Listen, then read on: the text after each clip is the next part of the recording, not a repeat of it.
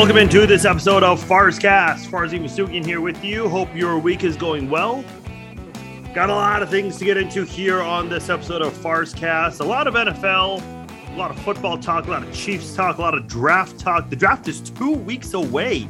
Man, that's crazy. Two weeks away. It is going to be in Las Vegas, my favorite city in the world. And I know they are working on uh, setting things up. In fact, I heard today they just started to uh, block off some of the roads there. So I was actually talking about this with someone earlier today about how they have the draft set up with the Bellagio Hotel, the fountains, and how they're going to introduce the players, what they're going to go through, all this stuff. I think they're maybe overdoing it a little bit, but hey, why not? It's Vegas. That's what you do in Vegas. You overdo things in Vegas. That's the only way shit works in Las Vegas. All right. Hey, you guys all those social media, facebook.com slash Farzin Vousoughian. Follow me on there, interact with me on there, also on Twitter at Farzine21. I'm very excited for this episode because I've got a very special guest. Uh, he's been on the podcast once before, uh, never in a setting like this where it was just the two of us. Uh, we had a, a big uh, group of people last time we did this. Uh, it was the uh, Super Bowl Eve podcast. I think we were all on our high horses and then 24 hours later, we got smacked in the face with reality. That fucking sucked, but we will not touch on that too much. Uh, but he is with Pro Football Focus and Sports Illustrated. Does a lot of great stuff over with PFF. Uh, all the uh, you guys all know about Pro Football Focus, of the stuff they do, and he does some great stuff, some great content over at PFF and also for SI. Sam Hayes is here on Farzcast. Sam, what's going on, man? Thanks for coming on. Not much. It's a it's very nice to be on, and uh, there's a lot to talk about that I'm excited to talk about. Yeah, a lot of things to get into. By the way, I know your um your username on Twitter. I don't have it in front of me. It's Wichita Chief Wichita Sam. Chief Sam. So mm-hmm. are you you're in the Wichita area, I assume?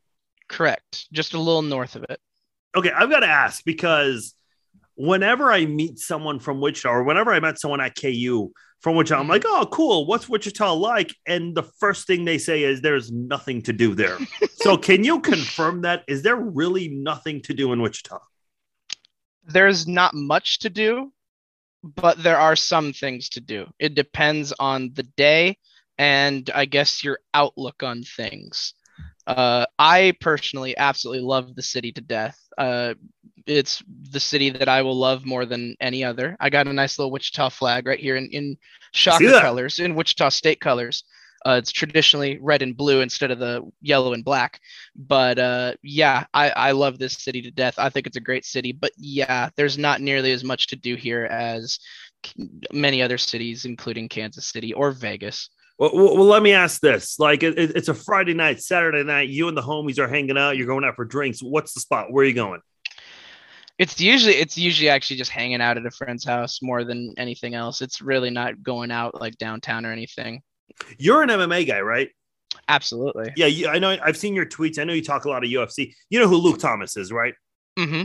I'm a huge fan of the guy. I actually am bummed out his uh, radio show no longer is. It, it, it, was my favorite radio show ever. He stopped mm-hmm. doing it a couple years ago. He did a segment a long time ago um I've got to say his radio show is the best. I mean, not only did he talk MMA, but he would also, you know, talk pop culture and other things. The topic of worst state came up, and two people called in and said Kansas. Oh, that's one guy. Answer. One guy said that he, uh, his fiance is from Kansas and he's excited to get her the hell out of there, which I can totally understand. Uh, depend, especially uh, depending where in Kansas, I, I think would be a big point. If you're like in the Kansas City area, I mean, it's not too bad. But um, another guy called in and said he's from Wichita, and he said uh, the question, the same question I asked you, the host Luke Thomas asked, uh, you know, what are you doing on a Friday night? And he goes, Applebee's. I'm like, okay, there's got to be a there's got to be a little more than Applebee's. Can you confirm uh, this? I there's a lot. There's definitely more than Applebee's. I mean, I I don't know the last time I went to Applebee's. That was that was several years ago there's definitely a handful of places I'd uh, prefer going to than Applebee's, especially even on a Friday night or whatever. Look, I'm not trying to bash Applebee's, but yeah. the two Applebee's that I know of in my area are both like they they're not they don't exist anymore. So, uh, yeah. yeah. I, I do agree I, with you. Uh, I don't I, think Kansas is that low. I, I, I really don't. I think it's a middle of the pack or or slightly below middle of the pack state at the very worst, even from like an objective standard and from a bias standard. I uh, like I love the city. I love the state as well. Uh, there's not another state I would rather live in personally. Just just be just it's home. It's home. Yeah. So I I love my area. Um, but yeah, I I don't know how you could say Kansas is the worst state. There's got to be worse states than us. I mean, Mississippi, Wyoming, Idaho. These are some states that have to be below us. Well, Kansas is the best at basketball right now. I mean, that's that's a damn fact. Uh, what, what what's the uh, what's the championship aftermath like for you? So so I, I see you're a Wichita State guy. Are you also a KU guy? I am a fan of both. Yeah, it, it's a it's a very interesting situation. Yeah. Yeah. Uh, I mean, how how are you feeling? Because I've always been very critical of Bill Self with with his um tournament uh runs and i'm not saying you you know you have to make the final four every year that is damn near impossible to do but i just feel like he's had way too many early exits in his career but i suppose you know making the final four what uh, this is the third time i believe Mhm. I think that's made up for that. And, you know, those two championship wins, both very exciting manners, both comebacks, uh, if you will. One, of course, more dramatic than the other. Um, I, I mean, they were both dramatic uh, in, in different ways. Yeah. Oh yeah. Um, wh- wh- what are your thoughts on uh, on KU's run this year? Um, I was very, very. Uh, I, I wouldn't even say surprised. I, I felt good about this team coming into the tournament. I really did. I didn't feel as good as 2020. 2020 team was very good, and I was sad to see the tournament obviously not happen That sucked. That sucked. But and they finished AP number one. So I, I've seen some people argue that we should put up a banner for AP number one Oh, 2020, like we have like we have the 1922 and 1923 Helms titles, which there was no tournament back then, so that was sort of the same exact thing. Number one team win the championship, but uh, yeah. So th- this team, I did have I did have uh, good expectations coming into the tournament. I'd say pre-March, I was feeling a little negative. I just some of the losses were like underwhelming performances, games that I didn't feel like we should lose. But then once March hit and the form started really coming on, it was like this team can really do it. This team can Yeah. definitely do it before the tournament even started. And then when the tournament was going on, it was like, yeah, this team's in a roll. They they can keep it going. But uh yeah, I think this I think that Bill Self has some legitimate criticism to have levied against him for tournament performances. But I think that for the most part, in at least in recent years, I do think he's avoided the early round exits. It's usually those like Sweet 16 Elite 8 games that you would prefer either a better performance or a team that maybe they shouldn't lose to, like a lower seed in the second weekend, I'd say. I, I haven't seen many first or second round losses that much recently, besides a cut, maybe one or two. But like the ones that stay notable are like the early self years, like uh, Bucknell and Bradley in like Yeah. 0506, and then 2010 UNI, which that team should have won the title. Farokhmanesh. Uh, that is Oh. a name. Uh, I mean, as soon as you hear that name, that just uh, gives you bad memories. Yeah, bad here's, flashbacks, really bad. here's my thing. Kansas has been to the tournament consecutively more than any, uh, any other team. I don't know how far Mhm. back it goes. It goes back a long, long time. It, I believe it goes to 1990. I think they won. They won in 88, and then I think they missed it in 89, and they've been back every year since. I believe. when you go to the tournament that many times, you're going to have championship runs, and you're going to have. Let's let's be honest. You're going to choke a, few of them. Um, Coach K. I mean, the guy's been doing this since what 1980 at with Duke, I think, to be exact. Some something See, like that. he he's had a lot of early exits in the tournament, and he's also had a lot of deep runs in the tournament. Bill Self, and I don't know how much longer he's going to coach. I mean, it's not like he's retiring anytime soon, but let's just say 20 more years. Okay, that probably a fair number, 20, 30 years, somewhere I around hope there. So I Um, hope so. he's gonna have more early exits, but he's also gonna have more Final Four appearances. So I, I think when you coach, it, well, first off, when you go to the tournament as many times as Kansas does, and hoping that that continues on, that streak continues on under Bill Self, yeah, you're gonna have more early exits. It's not gonna be listen. this is not gonna be his last Final Four. It's not gonna be his last. I said this with Mahomes when he lost to the Buccaneers in the Super Bowl. I said we wouldn't talk about it, but here we are. Yeah. You know, if if the trajectory with Mahomes is what we think it is, it's going to be. If it's going to be anything like Tom Brady's, well, guess what? Tom Brady has won a lot of Super Bowls. He has also lost a lot of. If you tell someone that a player has lost in the Super Bowl three times. That's a that's a significant number to lose three times. That's that's a big number to lose. Uh, but then you got to look at the other side of the coin. Okay, well, this is a guy who's been to the Super Bowl a bunch of times. When you go ten times, yeah, you're gonna probably you're not gonna have a a, a, a one thousand percent batting average there. I mean, it, it, you're just not. So, I think it's one of those things where you know, you got to understand the quantity versus quality type of thing. Does that make sense? Yeah, absolutely. I am scared about Mahomes' uh, Super Bowl future, though, even if he remains the quarterback that he is, just because of looking at other quarterbacks in the modern era and really even before the modern era. Obviously, there's there's a, there's so many examples. Dan Marino only made one Super Bowl and he lost it. Yeah. Drew Brees made the Super Bowl once, he got the win. Um, Aaron Rodgers still has not been back to a Super Bowl since he won. He's been to one Super Bowl and won it, and he hasn't been back in over a decade. So it's like even these elite quarterbacks, which Aaron Rodgers again has just won back-to-back MVPs, and yeah. he still has not been to a Super Bowl in over a decade. It, it's frightening that possibility of Mahomes not making another Super Bowl because, I mean, even if he's an elite quarterback, we got to have the pieces around him to make it work.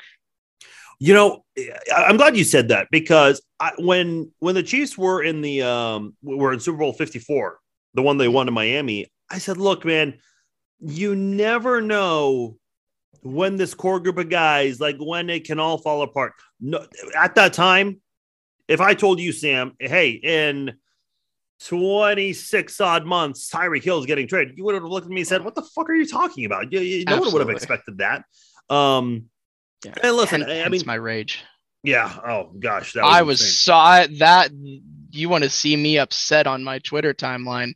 That day was the day. Oh man, I was inconsolable. Well, what's crazy is when the Chiefs signed Juju Smith Schuster. I felt all great. These, all these um all these football websites on social media, they're they're they're putting like this big collage of all the talent on all four AFC West teams, and Tyreek Hill was part of that collage. It's like nobody saw this coming. I mean, I mean, we heard all the rumors about contract negotiations, and look good on Tyreek. He got what he wanted. Um, listen, maybe he's perfectly happy with just one Super Bowl ring and cashes in the rest of his career. Hmm. That's what he wants, man. Good on him. I, I mean, who am I to say what he should and shouldn't do? But look, I I, think the Chiefs will be okay. You know, I, I really do. Um, uh, Mecole Hardman, I think that is the interesting one right there because you know what you're going to get from Juju, even though last year was a bit of a step back. And I know he dealt with injuries and all. Travis Kelce, we, we know what we're getting from him. Some people are criticizing, not criticizing, but they're doubting him because they're saying that in his best years, he was able to do all of that while sharing a field with Tyreek, but Tyreek was drawing a lot of defenders towards him. So mm-hmm. maybe that's one of those things where we got to see how Tyreek, or excuse me, Travis does without Tyreek. Mecole Hardman, man, that's a question mark to me because I've always said this guy is not the best receiver on the well, back when Tyreek Hill was on the team. Clearly, Tyreek was the best. But I've always said Mecole Hardman has the skill set to be just as good as Tyreek. We haven't seen that yet. And I, I would be willing to say I'm probably one of the most patient Chiefs fans when it comes to Mecole Hardman. Where do you stand with him? I like Mecole. I think he's a, a solid option, but um, I I don't think he's going to reach nearly that type of potential. Unfortunately, I think he could have maybe, and his early his early tenure, his first year or so with the Chiefs, he, he showed some of those things that Tyreek showed in his early part when he was a gadget guy, when he was yeah. actually a gadget guy and not a number one receiver. But uh, Mecole has not quite evolved to the level that Tyreek did. And I don't think he'll be the best receiver on the team. I definitely think it'll be Juju. Um, I think it'll be a race for second between him and Marquez Valdes-Scantling. And MVS, I am I am a lot more distrusting of that move than it, it seems a lot of other Chiefs oh, wow. fans are. Why I, is that? I um well, I've watched the Packers a decent amount, and a couple of my best buddies are also Packers fans. So we talk about uh, about Packers players and Chiefs players a lot, but I mainly talk with Packers about uh, talk, uh, Packers with them. Um, the frustration that I get when watching Marquez Valdes-Scantling on the Packers is similar to the frustration I get when watching Demarcus Robinson with the Chiefs.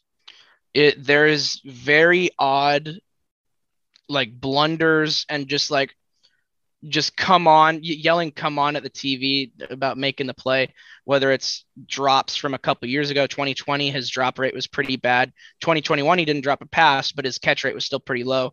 I'd attribute that to him not tracking the ball well enough.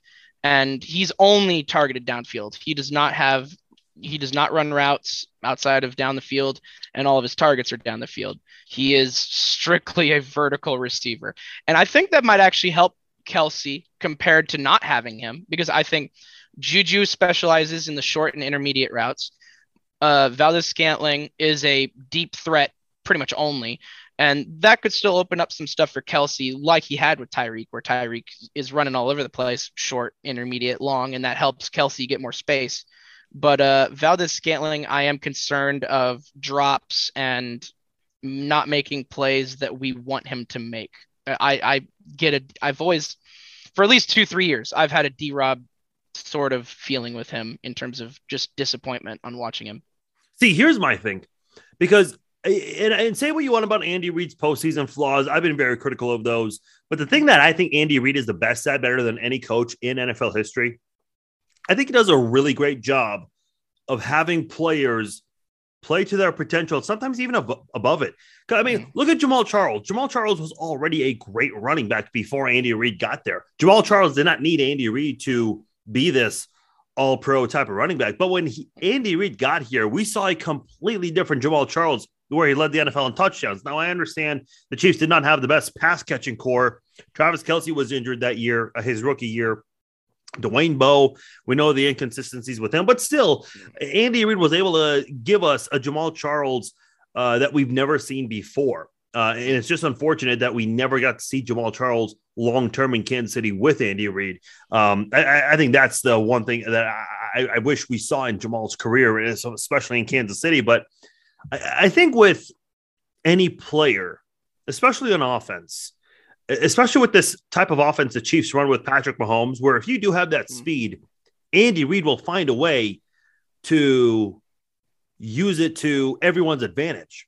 Hmm. So I think, like with Mecole Hardman, yeah, we haven't seen him flourish the way we would have liked for him. And I know he gets compared a lot to DK Metcalf because he was picked before DK, but we've still seen Mecole do some damage on the field. And I think MVS can do some of those things as well. Uh, I can certainly understand your concern with the drops. Like that's the thing with Mecole Hardman is he, he. I mean, last year was a really bad year, by the way, for the drops. I know you and I have talked yeah. about this. Oh, like that, even your best players were a liability in that. So, and I don't know why that was the case, but I think if the Chiefs can figure that out, and by the way, I will say, Matt Nagy coming back as a quarterbacks coach, I think that's really going to make a difference. Uh, like even though I don't think people realize this, yeah, sure, he's a quarterbacks coach, but that doesn't mean he doesn't talk to the other guys. I mean, this guy was a former offensive coordinator. He's definitely going to, you know, say a couple things here and there to the other guys. Uh, I think that's really going to make a big difference this year moving forward.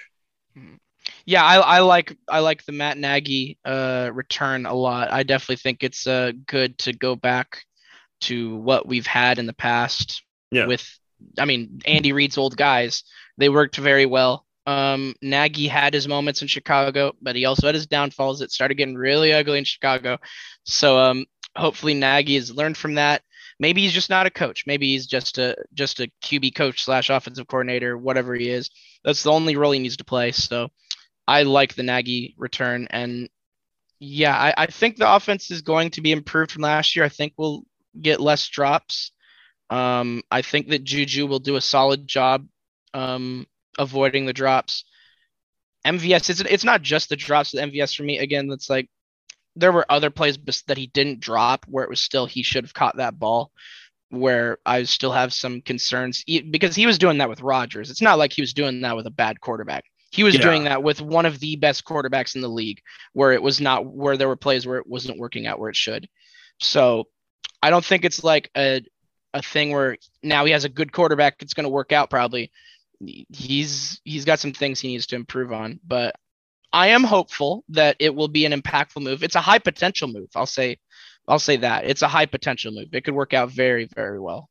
Yeah, no, no, no, that's a good point. That's the thing, though. Like, there is all this, you know, high potential. You you could you could use that word about a lot of things with the Chiefs. Mm-hmm. Um, do you think this is Mecole Hardman's last chance? Because I think it is. Last chance to be a uh, a starting receiver on this team potentially. Um, yeah. Yeah, it's it's gonna be tough for him, but I, I think I think he'll be given a chance, and maybe if he still just does okay, he'll get another chance, rather than even if it's slightly below the expectations, maybe still comes back. But yeah, it's it's going to be a very very important year for him. Yeah, I mean, he finds himself in a very interesting role too because Pringle went on to Chicago, D Rob's with the Raiders. Uh, Tyreek's obviously in Miami.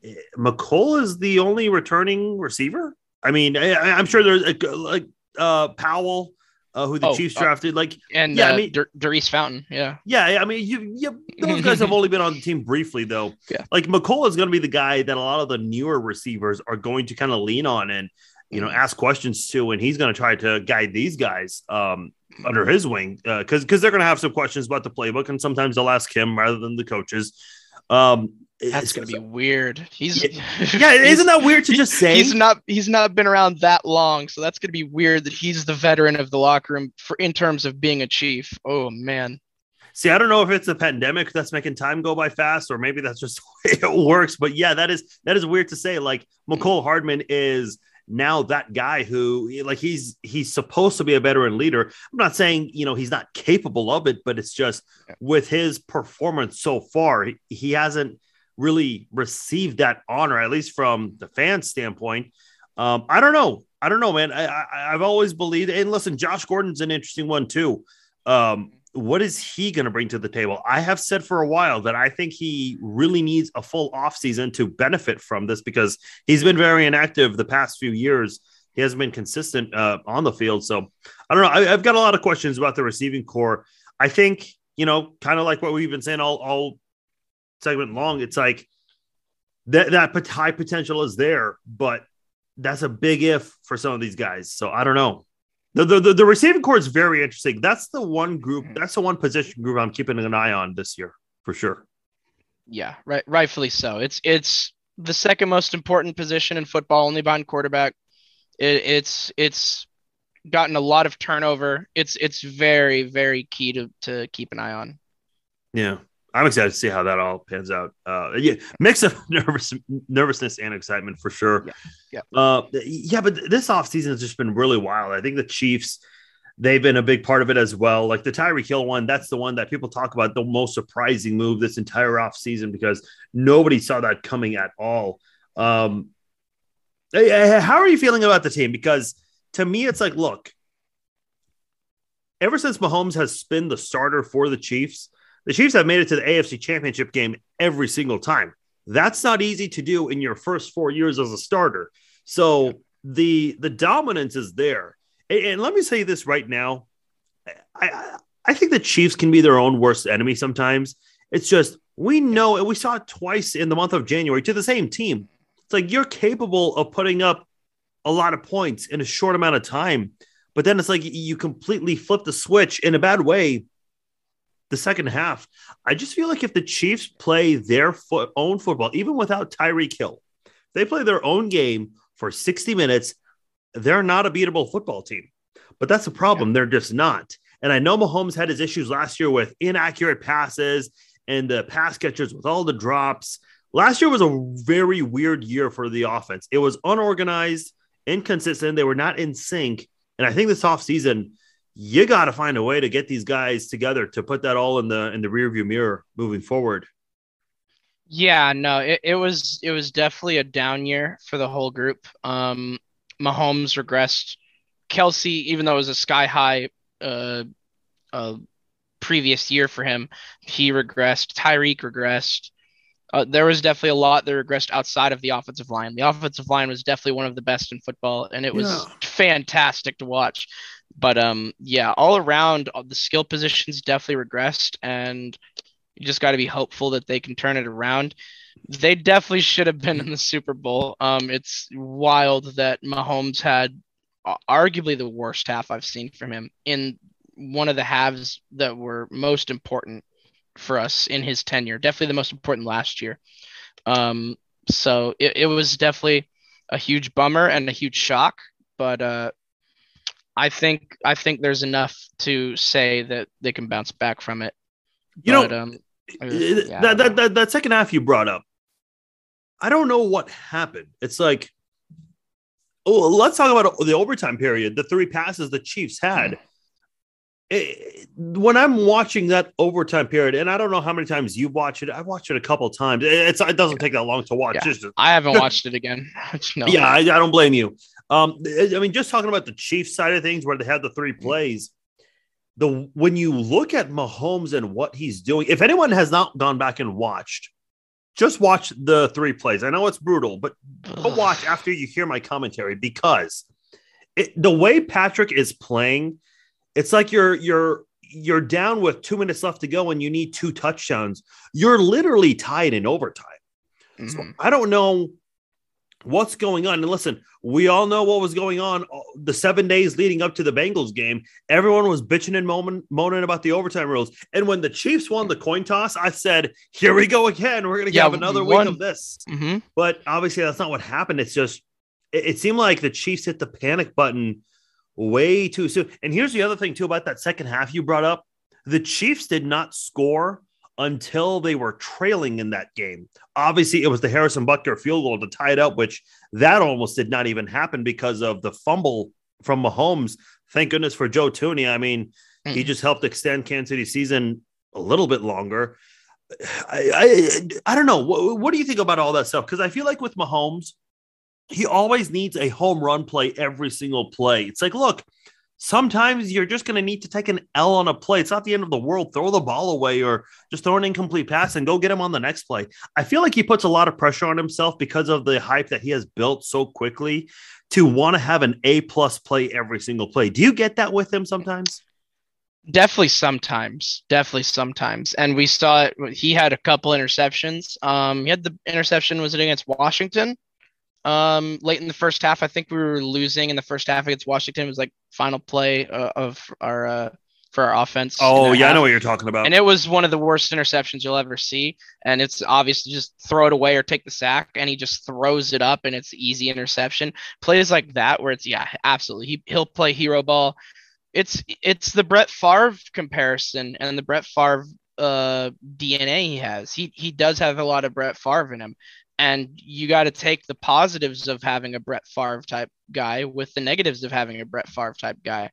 And sometimes you just can't take that out of him.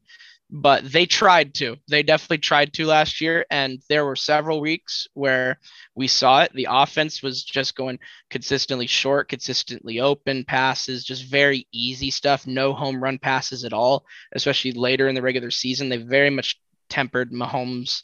And then uh, and then it started getting a little bit back to normal and it was looking really good and then it yeah just fell apart. Late it was really surprising. Well you know what else was really inconsistent last year was the defense during that three and four start. And then after that the offense was still struggling. If you remember mm. uh, against the cowboys and the giants the chiefs defense was a huge reason why the chiefs were able to pull out those wins in those games and Absolutely. the defense played a lot better. Even Dan Sorensen, who, you know, that's like everyone's go to punching bag, you know, blaming on, on Dan Sorensen. He was even playing better. And then yeah.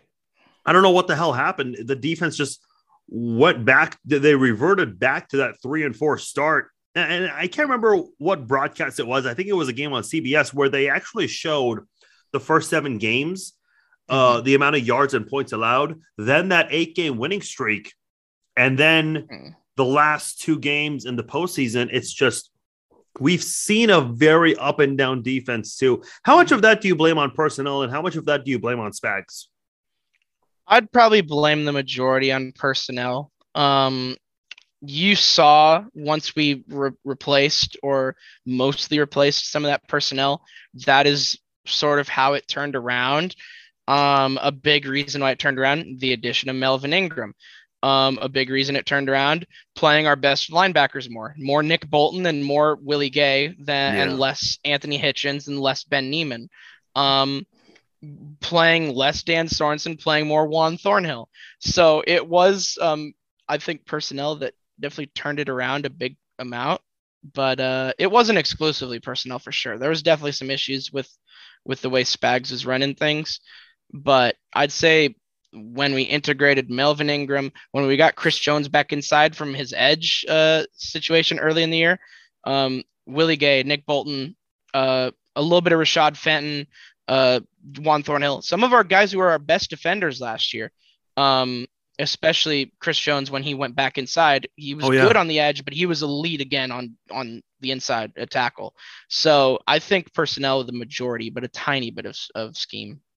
Yeah, look, I, I, defensive plays really excite me, and I just felt like the Chiefs didn't have a lot of that. You mentioned Chris Jones, and don't get me wrong, Chris Jones I think did his job, and you kind of went over it. Statistically speaking, though, we're not seeing anyone shine on. I know Nick Bolton had a lot of tackles, a lot of tackles for a loss. I don't know where he ranked in that. Was he the best in that category he, last year? He was way up there. I think it was him and Micah Parsons top two. So outside of that, and, and listen, tackles for a loss, that's not like some big sexy stat. It's a great stat, don't get me wrong, but mm. you know, it, it just felt like the Chiefs weren't there so much for the takeaways and the sacks. Um, in fact, I, I looked this up uh, a couple weeks ago the last time the Chiefs had a player with double digit sacks was 2018. That was Dee Ford and Chris Jones. They had so the last time you you had a player with double digit sacks, it was Jones and Ford. I mean, one of those obviously they're no longer on the team anymore. And here's the other thing too with Frank Clark, he's great, but again, kind of like what we've been saying about some of the offensive players, like Mecole Hardman. Eh, eh, there's that big line of inconsistency with him, and I know he. I, I think he made the Pro Bowl again. I can't remember but I think yeah. at this point it's like name recognition. Uh, it is name recognition. He, yeah, that, he's that, not he's not earning these Pro Bowls. He really is not. He's he's an average player, I'd say right now. I would not put him very high up. He has some very good pop off games and some games where he's completely quiet and not doing much at all. And he's and there's some games in those that he's also doing the the the dirty work, the the stuff that you don't give too much recognition to and yeah, I Frank Clark.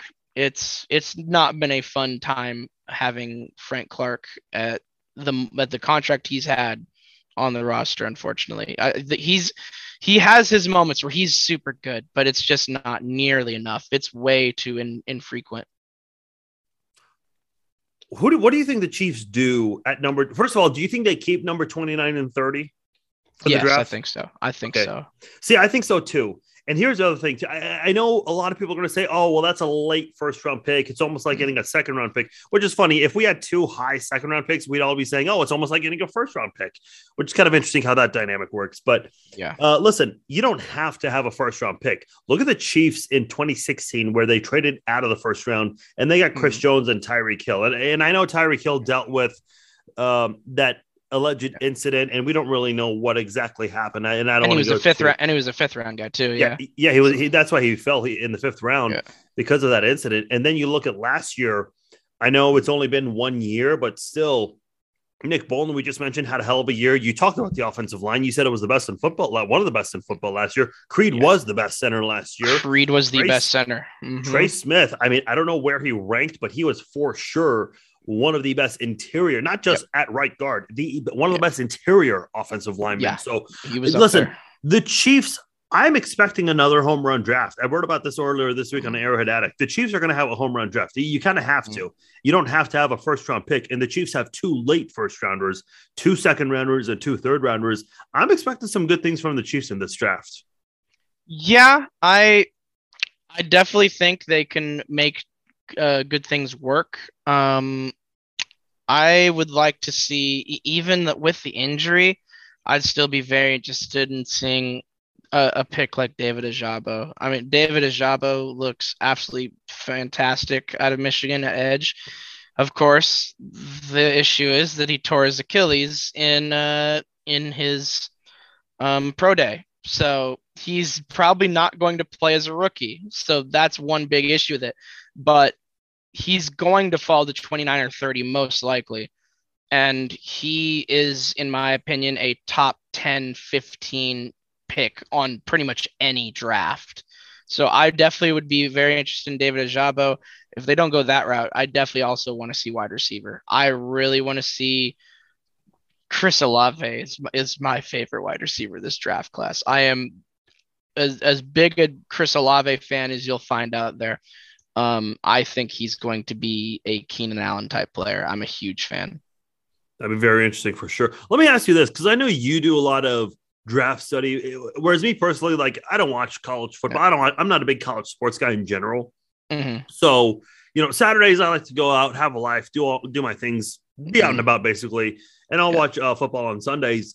Um, so I'm not too familiar with this stuff, and I don't follow the combine or these pro days so much. I know a lot of people are big time nerds about that stuff. They follow that stuff so closely.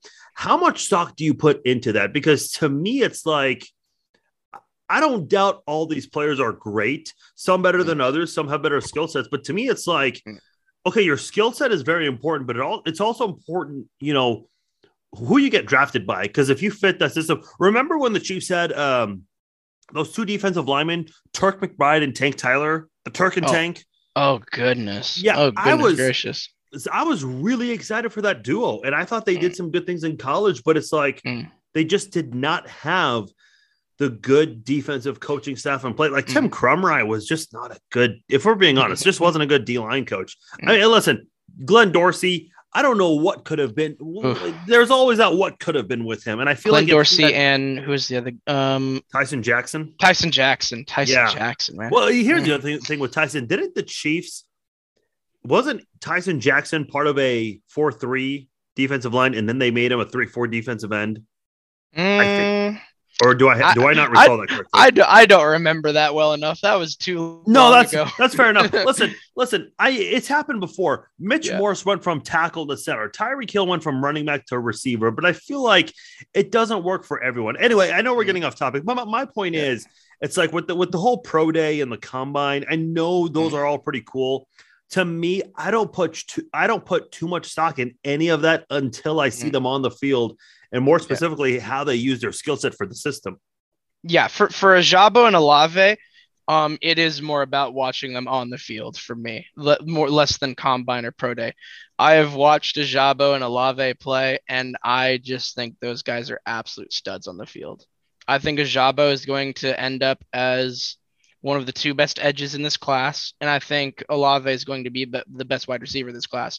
Silky smooth route runner, one of the best route runners out of college I've seen. He really is. He's a superstar, and what he did at Ohio State was just fantastic. Yeah, I'm excited to see where the um, Chiefs decide to go with their draft picks. If they're if they're going to trade, Yeah. if they're going They might they might have to trade for Olave. Uh, Ojabo should fall to him just because he tore his Achilles like Yeah. a month ago.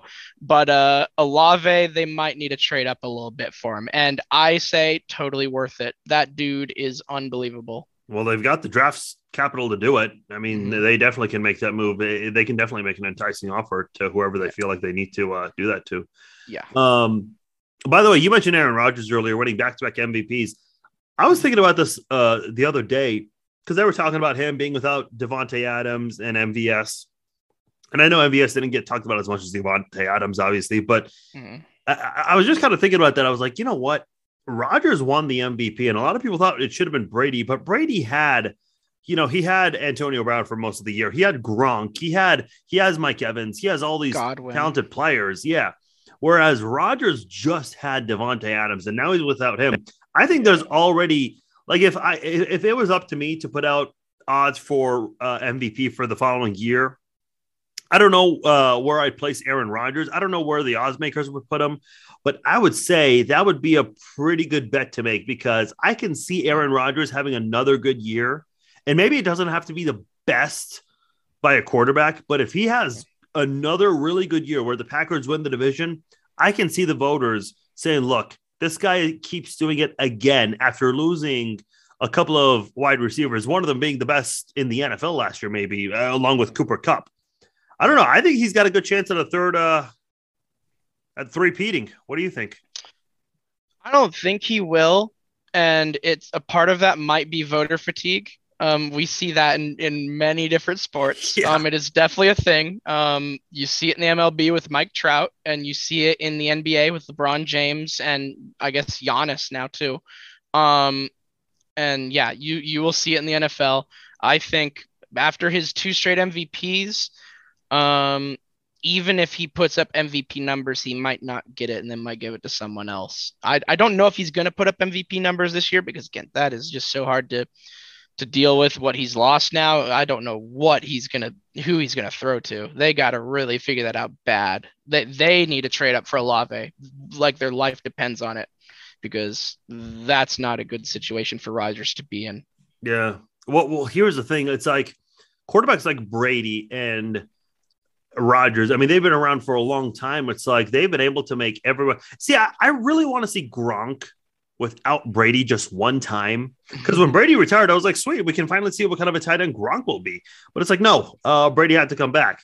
Um, see, here's the thing, because I've said this uh, for a while uh, before Tyreek Hill, way before Tyreek Hill got traded. I said, look, there's going to come a time and day where Mahomes is going to have to play without Travis Kelce and Tyreek Hill. And I think the best quarterbacks are the ones who are able to win no matter who they're throwing to. And I think Rodgers, he's had so many different guys he's thrown to over the years. So has Brady. I think Rodgers will be fine. I do agree. They need someone. I mean, what they have right now on paper, not looking good at all. But if for whatever reason they decide not to even touch that position, I think Rodgers can still work his magic. That's what elite quarterbacks like him do. To an extent, I think he will. But uh, to to the level that he has uh, recent years, uh, I don't know if he'll get to that level again.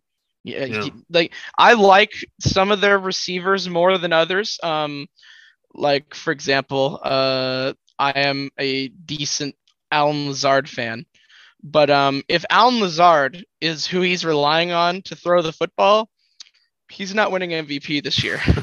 he's not winning MVP. Um, I did want to ask you about your um, your job with Pro Football Focus. Uh, how many years have you been with PFF? I believe this is going to be my it's either fourth or fifth. It's been a while, yeah. What do you do with them? What what, what can you say about? I, have seen you put out tweets out there, and I know you used to run the uh, Chiefs uh, PFF account, which you put out a lot of great content on there. A lot of people love yeah. uh, using that. I've used a lot of those for my um, Arrowhead Addict articles. But what do you do overall in general with PFF? Well, um, outside of football season, I now that I have uh, relinquished the the PFF Chiefs Twitter account out, uh, in the off season, outside of football season, I ha- I don't really do anything. There's there's really nothing that I do for PFF outside of football season now. But um, yeah, during when I had the account, I would put out the tweets occasionally, and it was it was pretty good. There's some they'd give me a decent amount of articles to put out and there was stuff to to do to work with and all. So that was nice but um yeah at the moment i do nothing uh for pff and when football season comes around it'll be um a lot of like low level stuff and like uh, one example is uh, recording games. So um, they uh, paid for a thing called a Hauppauge uh, uh, recorder. So I can record games from my TV onto my computer and then drop it in Dropbox. And then they have people um, collect all the information needed off the video that goes onto Dropbox. That's that's probably the thing I do the most with PFF now hypothetically speaking, uh, let's say you have DirecTV and there's like a bad storm. What happens with the mm. recording? Uh, do you have like other ways of accessing that? There will be emergency uh, scenarios where someone can take over. Okay, I've always wondered that. Yeah, there's there's backups. There's backups. Okay, that's good. Yeah, because yeah. I've always thought of that because I know a lot of people are quick with gifs and all these video clips during games. You see that a lot, so I've always wondered how that works. Sometimes. No, I think listen, PFF. It's a very fascinating website. It really is. Mm. I think it's definitely one of the more intriguing sports, the most intriguing sports website that we've seen because Pro Football Focus crunches all these numbers, but it's not just stats. They look at how players do on the field. There's a lot of there's a lot of um, judgment just from watching. So the eye test, yeah. in other words. Admittedly, so a lot of subjectivity, but sometimes you need some su- subjectivity to come to the real answer of of what's going on. See, because what I'm getting at is the grades, because mm-hmm. a lot of people love the premium stats; those are mm-hmm. awesome. But the grades, that's what confuses a lot of people sometimes because someone could have a really good game. I, actually, we were talking about Aaron Rodgers. Do you remember the game on Monday Night Football? I want to say 2015. I've heard, Rodgers, I've heard this scenario. Yeah. Yeah. Rodgers threw five touchdowns. That was the mm-hmm. same game where the Chiefs finally threw a touchdown pass to a wide receiver. That's mm-hmm. the most memorable part from a Kansas City standpoint. But Rodgers had a very, very, very low grade in that game. And that was because yeah. um, one of the reasons they gave was because he threw an interception on a free play, which I thought was very interesting. But uh... it's like he ah. he torched the Chiefs apart in that game. Uh, it, it, listen, it's been a while. Maybe I, I remember part of that wrong, but I'm almost certain. So yeah, there are a lot of examples, but I think people are quick to refute a grade from PFF if they don't like it. But then when PFF gives one of their favorite players a good grade, people are all over it. I mean, they're, they're sharing the yeah. hell out of that shit. Mm-hmm. So I, I'm curious, what can you tell us from your standpoint as someone who is out there? And I know you're not like high on the totem pole with PFF, but you know something's mm-hmm. there. What do you make when you hear some fans refute a certain grade and then praise a certain grade from PFF? Uh, yeah, I'm I'm mainly trying to find the game that you're talking about also, but I've I have heard about it. Um, but yeah, I don't know if free plays would have been the the scenario because I believe that free plays are um like not taken into account for the grading if there's an interception or something like that. Oh, okay. Uh, so I don't think it was a free play probably, but it was probably like uh, a turnover worthy play, which a lot of people get upset about that a turnover worthy play where uh, the, a defender maybe dropped uh, something they should have intercepted. Uh, that was probably what the scenario was. If I could just find it, I've heard about this game multiple times, but I've never actually seen it on here. Yeah, I'm just struggling to find it, but yeah, that's that's more the scenario. Is I don't think it's as much about um, a free play getting intercepted and more about a throw that probably should have been intercepted that was then dropped by a defender or arguably could have been intercepted what whatever the scenario is bad throw whatever it is. So um, it is just beyond the regular numbers. It's not it's not meant to be just a a box score ticker. It's meant to showcase um, what the player actually did on the field and they have all sorts of very interesting stuff, including the the QB annual, which I think is a fantastic resource. It shows the accuracy of where every pass hit the receiver on their body or on their frame, wherever, um, throughout the entire season. So how many passes hit them right in the numbers? How many passes were inside and outside and high and low and uncatchable? All that type of stuff basically very precise stuff uh, in terms of uh, ball placement and accuracy on throws from quarterbacks. So I think stuff like that's very cool. Uh, when people talk about the grades, um, and they'll promote it when it's something they want to promote and they'll bash PFF in general when it's something they don't like it doesn't go with their agenda or whatever. Yeah. It is admittedly extremely funny to watch and and Chiefs I I have talked about that before on my Twitter about Chiefs Twitter doing that where they will just constantly go at PFF um, week in week out. But then when they see something that goes along with their perception or their agenda that they want to push then they'll retweet it or quote tweet it and they'll they'll be all celebratory. Well, you see that this is the thing I've always said. You can't have it both ways. You can't sit here mm-hmm. and bash PFF and say it's not really it's just PFF. And I think what a lot of people mm-hmm. are saying is it's just a bunch of people who watch football and they grade based on what they see whenever, you know, one of their favorite players gets a bad grade, but then when someone else on the team gets a great grade, they're all of a sudden like all over it. Like it's they call they, they consider it very credible. Um, you, you just can't have it both ways. I've never really agreed with that. Listen, there are times where I've disagreed with PFF, but I'm not going to sit here and say, oh, they're they're not uh, a legitimate website because of one grade that I disagree with. I, I just think that's silly yeah, I think I finally found the game, and it is uh, it's a beautiful sight to behold. It is 2015, uh, 2015 week three. Yeah, um, it, it is against the Chiefs. Um, he went 24 35, 333 yards, 9.5 yards per attempt. It's very impressive numbers there. Five touchdowns, no picks. Got a 67 grade, which is above average, but not that would not typically go with those numbers because the following week he had a game where he had about 100 less yards and only one touchdown with no picks and had an 87 almost. So that would confuse a lot of people. But then it's more about um, the actual ball placement uh, that they had. And in terms of the Chiefs game, he was given four big time throws. Uh, so those are the highest graded throws and two turnover worthy pass or two turnover worthy plays. Um, one apparently being a fumble at least. Maybe were both fumbles. Let me see if I could find if both were fumbles. See, that's that's uh, interesting though. Um, see, I think that's like the one where you know I say you know I just disagree with like five times. Mm. Like the guy just performed open heart surgery on our defense that mm. game. Um, so I don't I th- know. I, th- I, think one was fumble and maybe one was a pass that should have been inter- intercepted that wasn't. And then the following game where he had one touchdown but had a grade that was like 20 points higher. Um, he had three big time throws, one short, uh, near the same percentage, but then zero turnover worthy plays. So he did not have a play which PFF determined should have resulted in a turnover compared to two in the Chiefs game. You know what PFF is really good at? Because when you go to NFL.com or ESPN.com, you don't really find the stats for touchdowns allowed. I know Pro Football mm. Football Reference.com, which is another great website, they do have that stuff. Mm-hmm. Not not all of it though um, they do have, a, you know, some of the stats that you just cannot find anywhere else. I think one stat, the sacks allowed, I am mm-hmm. very surprised in 2022 because I've been, you know, I, I, used to have a good connection with the Chiefs PR staff before mm-hmm. they completely changed their um uh their staff. Uh, I think it was during the middle of the Scott Pioli era. I'm not exactly sure. Mm. Um, but uh, I, I, was just get, I was I was really annoying the hell out of one of the PR guys. I'm like, look, how is sacks allowed? Not a not a stat on NFL.com or ESPN.com. And this was back in like 2008.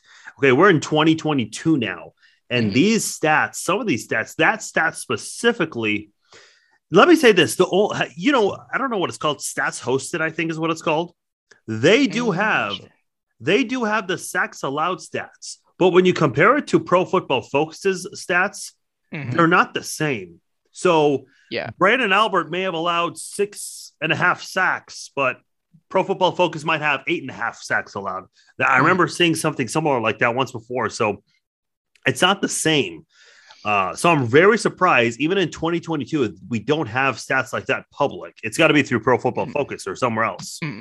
Yeah, I have seen some discrepancy in some of those uh, things, and I would trust PFF more than uh, like Pro Football Reference on those type of stats. But uh, I mean, Pro Football Reference might have some advantages and and some things where they are in the right. But I'm not.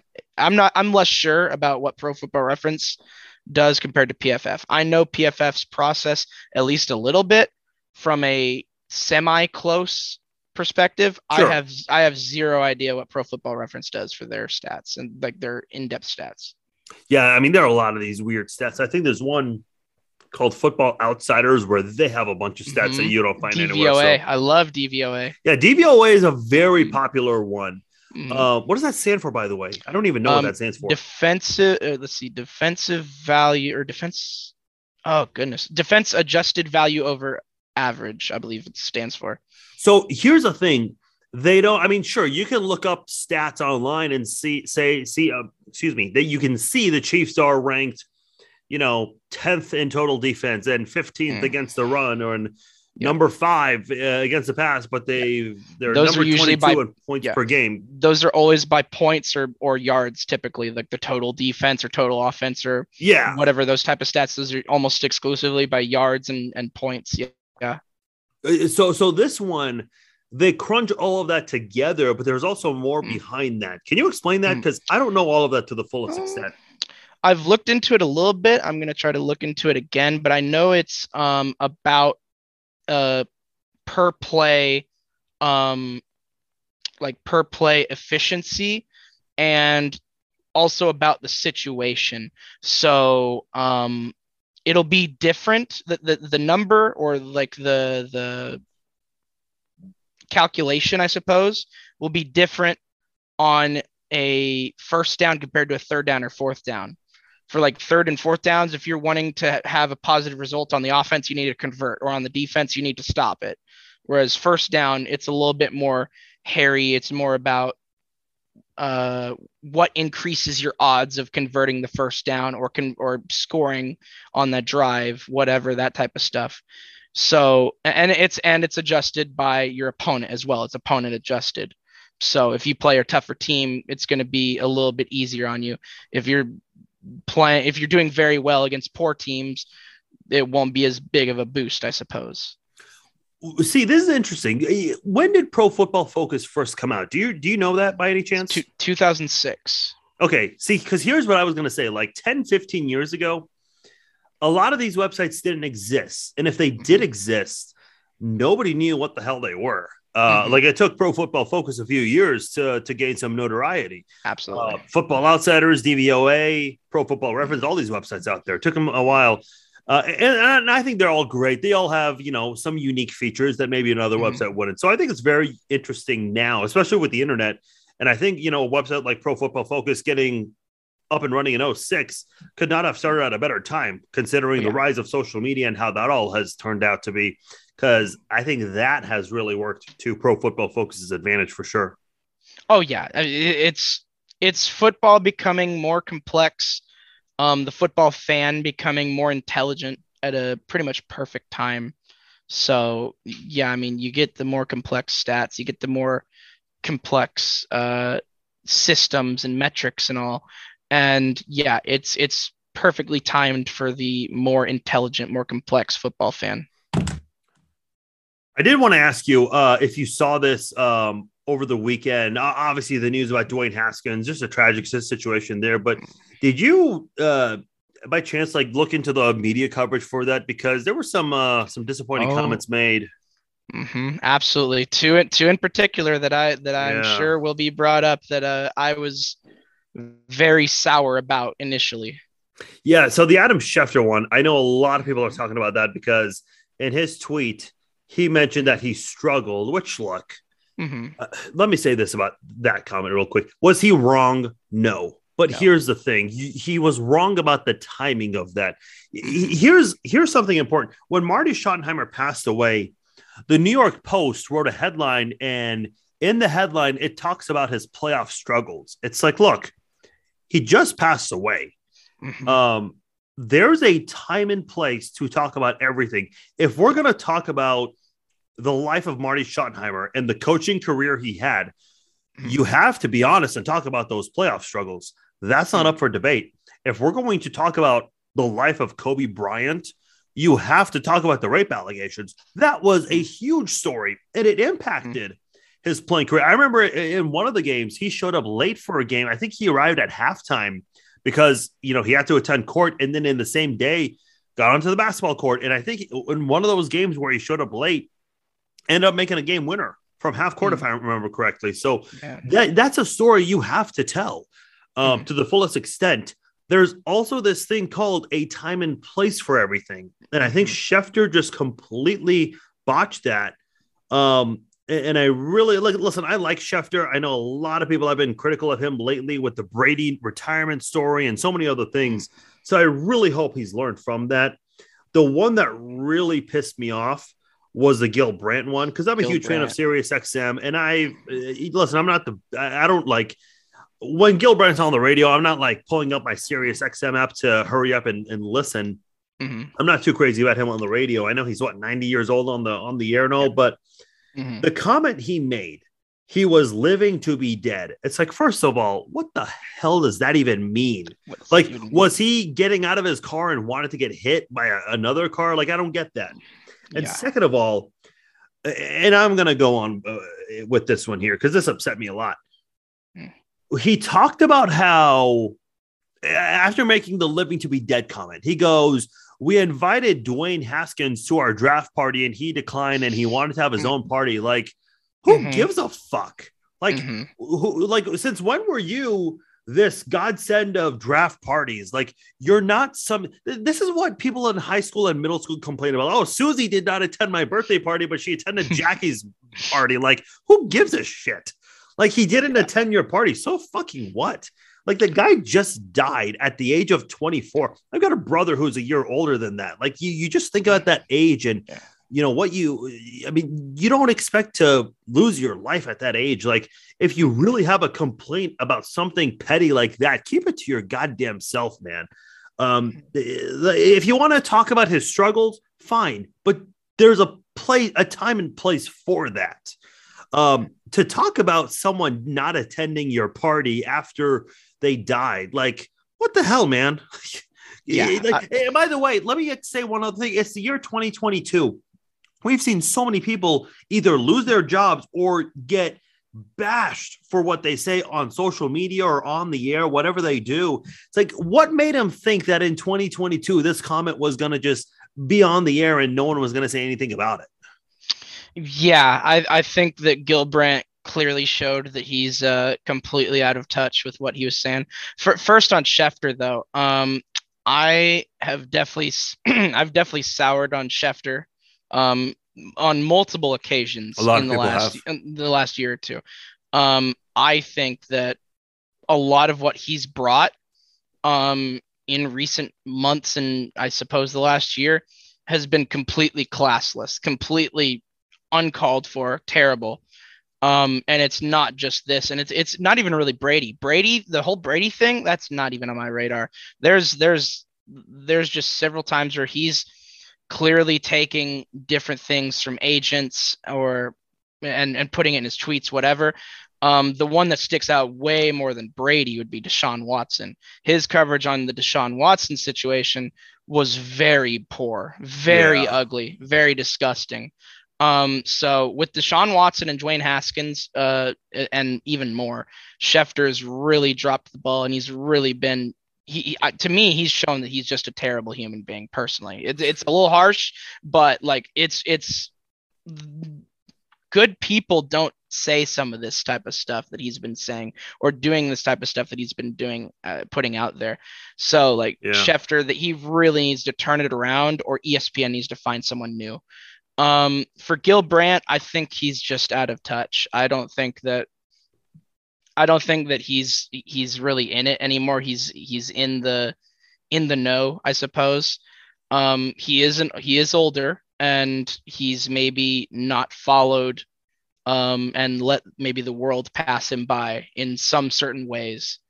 Um, so yeah, I I I think Gil's Gil Brandt's comments were worse than Adam Schefter's. Obviously, it, it seems you agree. Um, and what he was saying about the draft. Uh, he was going to host a, a, draft party at a bowling alley or something like that, and then yeah. have people have like his friends pay a little bit of money to to join in stuff like that.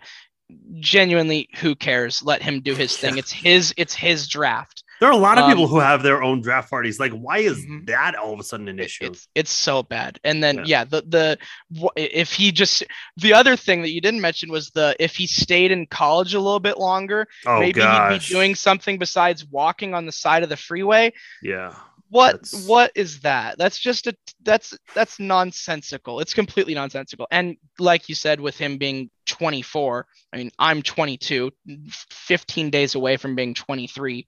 Um, so it, it it does hit harder when it's a it's a person closer to your age when yeah, you're younger sure. especially so it's like y- you do some perspective in those type of scenarios and uh, just wishing the best for all the people around him because it was such a sad morning when I saw that news. It was very depressing. And the first thing I saw was the Schefter tweet, and uh, because he was the one who really broke it. Um, yeah. And I sent it to my my my sports group chat on Snapchat um, about how horrible the situation was, and then I read it a second time, and I'm like, "Wait, Schefter, did you really have to mention that?" Yeah, it's disgusting. Uh, you know, it, it's interesting. Uh, do you ever listen to the Pat McAfee show, or just listen to the some of the clips that he posts? I def- I definitely come across clips. I, I I think it's good stuff. He has, yeah, he he's got a fantastic uh, show there, and he's come a long way with it. Um, he had um, Rapoport on, and Rapoport is a, uh, frequent guest on um, mm-hmm. on the on the McAfee show, and they did bring up that situation, and specifically with Schefter because he and Schefter are very similar in what they do. Mm-hmm. And, and Rapoport said something interesting about how, you know, sometimes with news like this, even though his job is to break news, you don't have to break it. And in fact, sometimes you don't even want to do it and you just simply don't do it. You wait for someone else to do it and you can just quote tweet it or whatever you want to do. You know, Hmm. when the Jovan Belcher thing happened in 2012, Oof. I um I said something I, I shouldn't have said because I was 21 years old at the time, and not that this is an, an excuse, Mm. um, but I saw I was writing for Bleacher Report at the time, and I was looking around. And I said, "Oh, no one's no one's saying anything, man. I gotta I gotta write something fast and hurry up so I can get views," which is obviously a horrible thing to think of. Mhm. Um, and I know some I, I've mentioned the story before, and people are saying, "No, you were 21." Yeah, that's no excuse though. Um, in that article, uh, because I was rushing through it so fast, um, and getting ready for a KU game. KU was playing West Virginia that day. I still remember.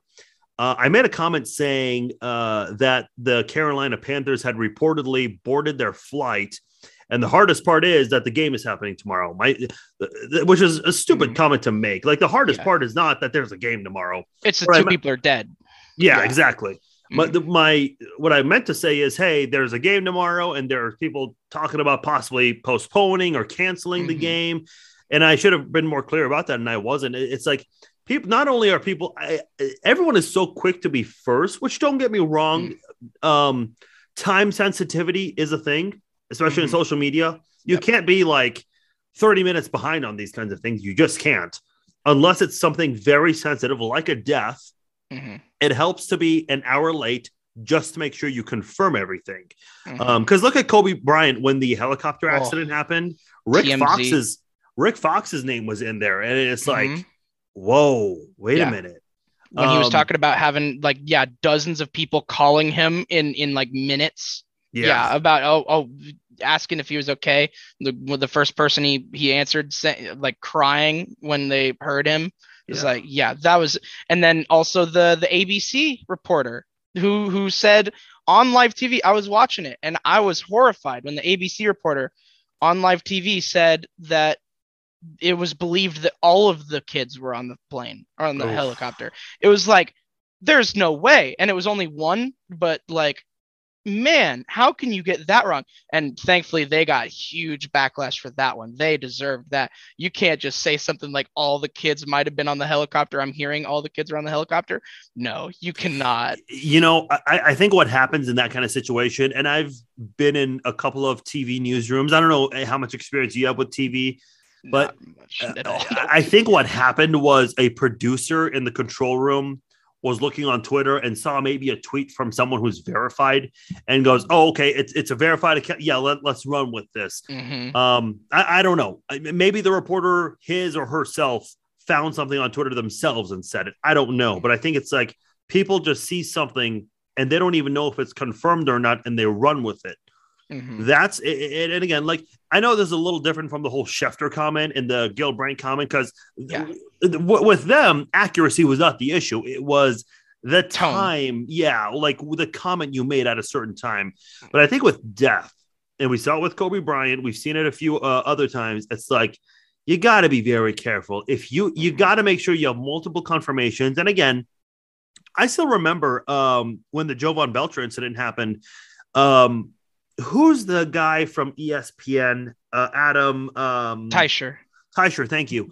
He was with the Kansas City Star at the time, I believe.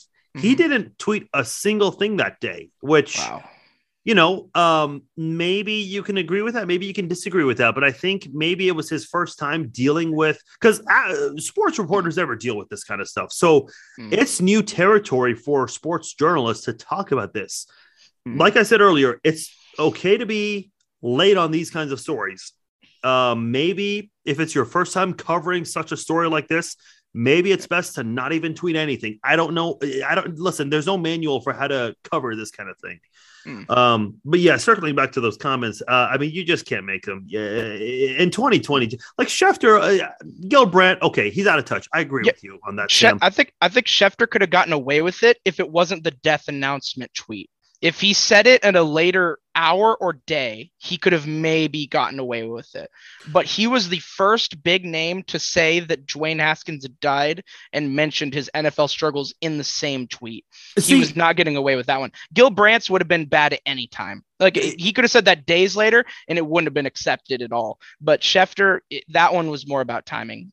I, I think the other thing I, I want to add about Schefter, I don't disagree with anything you said, but it's just maybe I think we expect it more from Schefter because this guy's always on Twitter tweeting shit. Like, Mhm. I don't know. Uh, I know we've gone along on that subject, but uh, Yeah. be better is the whole point of this. Absolutely. Subject. Absolutely. Definitely be better. Um, you're a big UFC fan, aren't you?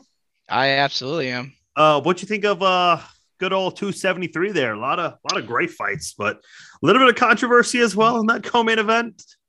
Uh, certainly. I think um, I was, I, I think I said on my timeline as well that I thought Petr Yan won that fight. Um, I thought Yeah. he took the first round and, um, I agree. and, and yeah, uh, two of the three judges gave it to Sterling. It was, uh, it was a bit of a surprise and I was like, eh, I don't know if I like that, but I, I actually did see the stats leaned Sterling. So that's, that's good for their argument, I suppose. But when just watching the fight live, I was like, I think Petr Yan took that first round. Yeah, you know, Jan. Here's the thing. I said this last week when I had um, Eddie Law and uh, Josh Evanoff, both huge MMA guys, uh, on the podcast last week. I said, "Look, I'm a huge Aljamain Sterling fan, so I was really Mhm. pulling for him the first time when he just Mhm. got completely dominated outside of that first round." But bad. if if if Sterling was going to win this fight, I said he needs a completely different game plan or a completely different approach. Maybe he can keep the same game plan, but at least freaking execute it.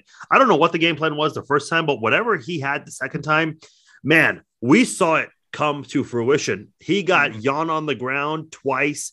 And in the second and the third rounds, man, Yan looked frustrated. Did you notice? Mhm. I think it was the third round where Yan had, or not Yan, Sterling basically had Yan in that uh, lock on the ground. Mhm. Yan was actually looking up at the referee, waiting for the referee to stand him. The referee's like, Just nope, stand him up. Nope. you got to go. Keep going. He he's got you in a good position, a dominant position. You got to work on your own for this one. So Yan was definitely frustrated, and you see this a lot with fighters who are anti wrestlers, like Michael Bisping. They'll kind of look at the ref and be like, "Really? Like we're, we're gonna stay here all day?" M- McGregor in the fight against Mendes. Yeah. Oh God, McGregor. I mean, uh, McGregor. I mean, listen. Let me just say this. I know this is not 273 related, but Yeah. if you're if you're a fighter, don't you just want to fight Conor at this point? Even if you have, even if you have the slightest skill of ground game, that is an advantage against Conor McGregor. Kamaru, Uh, yeah. Kamaru Usman. Oh, Kamaru Usman. I cannot believe that Conor keeps fo- keeps calling out Kamaru Usman. Usman would absolutely destroy him. I have no idea why Usman is the guy Conor keeps calling out. It is not a good choice. Yeah, that's that's, that, that, That that's is- suicide right there. that might be the worst fight Conor can get. Um, yeah. Wh- Who was it? I think it was Gilbert Burns who uh, Mhm. Usman knocked out, and then uh, McGregor was on Twitter saying that he copied his one-two punch. Like, really, you're going to claim copyright to a one-two punch? to a one-two. Yeah. What the hell is going on here? um, he, he's he's a showman. He's got to get the he's got to get the his name out there. oh, yeah, he does, he does a great job of it. Yeah, rightfully so. Um, you know what? What would be interesting? Uh, the fight would be terrible because Colby Covington is a fantastic wrestler, but I want to see Colby Covington versus Conor McGregor just for the press conferences. the buildup would be unbelievable for that fight. Yes. It's like it's like that is the fight. Like, here's the thing, and I, I don't know how much of it has to do with the pandemic because, and I know the UFC is like they're like full on schedule. Like even their non pay per view shows they're going on the road for now. They just started doing, but it's like the um the pandemic. We didn't see as many press conferences. Uh, and obviously having that crowd react and all that stuff. Plus the uh, Covington and Masvidal press conference was horrible.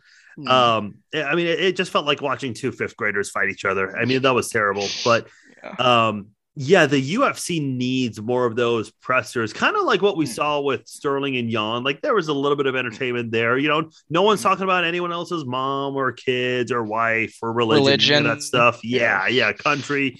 Uh, so that was actually enjoyable to see actual shit talking, like nothing personal there, just straight up shit talk. Um, excuse me. So I hope the UFC does more of that. You know, we're, we're talking about the welterweight division a lot. That um Uh, fight- and Burns. yeah, Chimaev and Burns, that was very interesting. I know a lot of good. people. It was a it was a great fight. Um, Mhm. Did you see Dana White's press conference when he announced the fight of the night? I actually didn't. He goes, "If I need to tell you who the fight of the night is, you don't need to be here." Mhm. Like so, Yeah. so I'm like, okay, I think that tells you who the fight of the night was.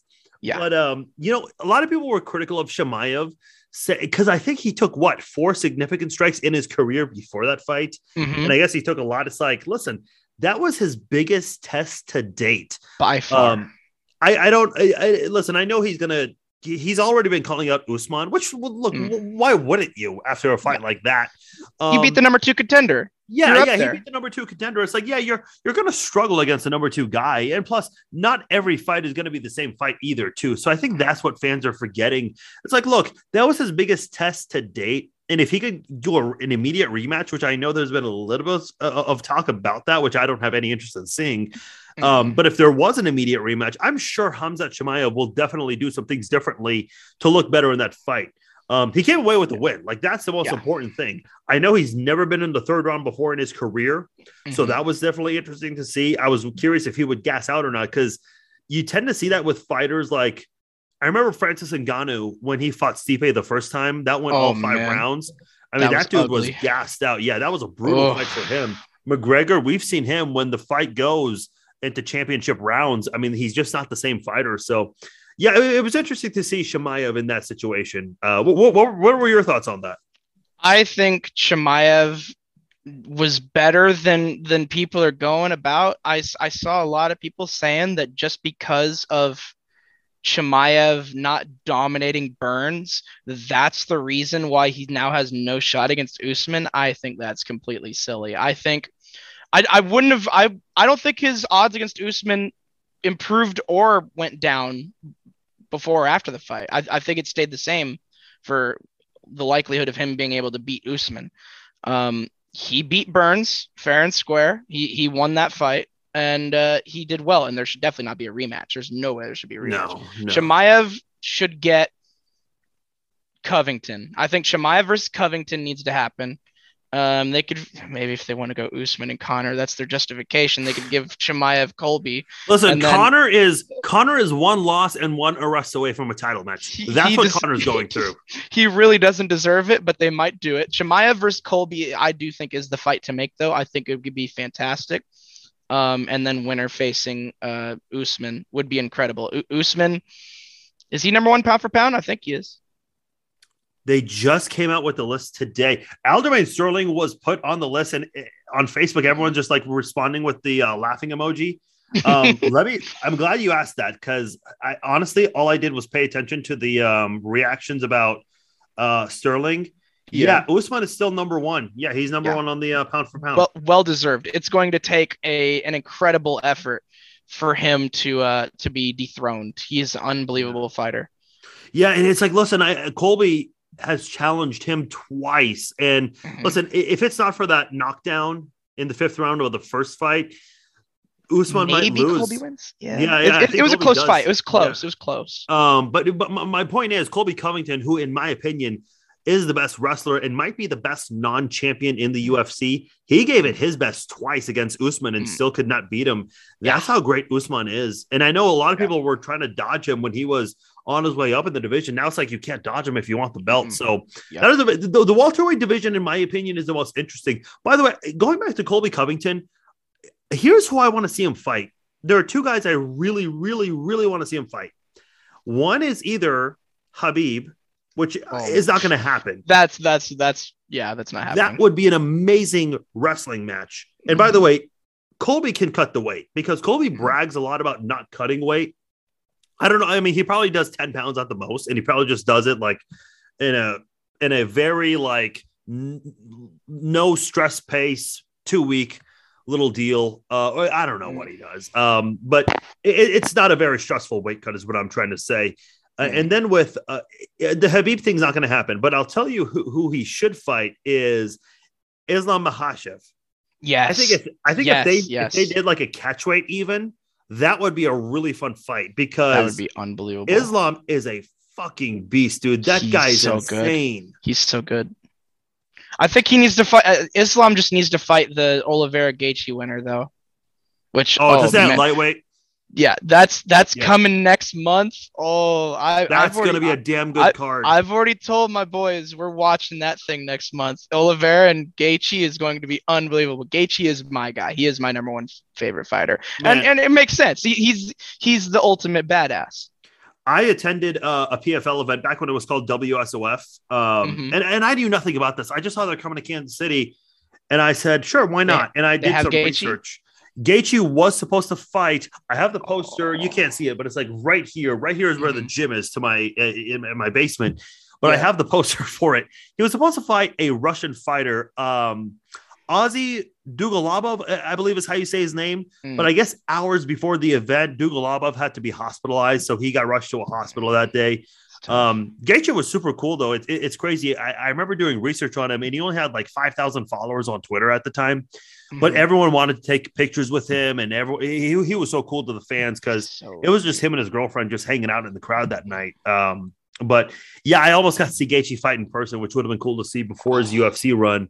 Mhm. Uh, Gaethje is such an interesting guy. Like, you want to talk about a maniac, a guy who has said on the record that he would rather get knocked out than win by decision.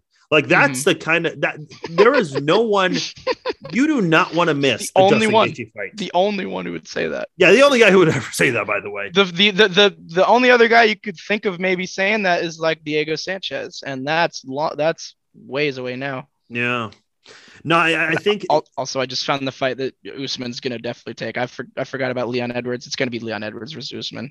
Oh yeah, I And forgot really on then Edwards. Covington and Chimaev. Oh, that sounds amazing. Yeah, but the the um the upcoming card 274. I'm a huge fan of Mm. Rose Namajunas. I said Mm. for the longest time that she is going to be the one to dethrone Joanna. You know what's so crazy?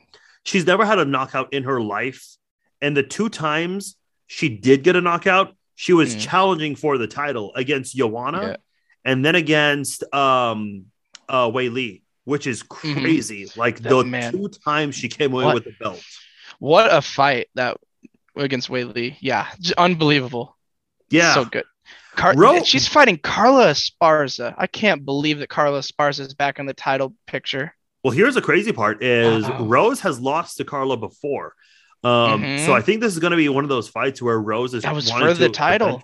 Yeah, that was. I believe that was for the inaugural. Um, Yeah, it was for the Strawweight. first. It was the initial title at strawweight, and then title defense. She got destroyed by Joanna. Yeah, yeah, wow. yeah. That's that was uh from the Ultimate Fighter too. So it's kind of interesting to see those two cross paths again at this time. So Mm. I'm I'm very excited for Rose. I think you know what's weird is like she's not like she's a very very small girl. Like she's Mm. not well built. She's not this muscular chick like Mm. uh Weili or um Tecia Torres or any of those fighters. Like she Mhm. is really small, but she has I She's think she has like the most. Yeah, she's really tough. She's got the most finishes in strawweight history.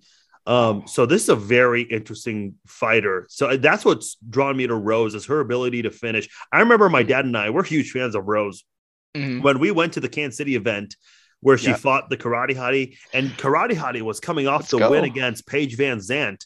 So a Mhm. lot of hype behind her. When Rose head kicked her and ran up to her Mhm. to get that choked, my dad and I were the only ones in that section who got up and started cheering because everyone was pulling for Michelle Waterson in that one. So Mhm. Rose has had a very interesting career up to this Uh, point. I'm glad we went to the same card. I've gone to two UFC events uh, Oh. so far. That I went to that one in Kansas City. Um, it was incredible to watch.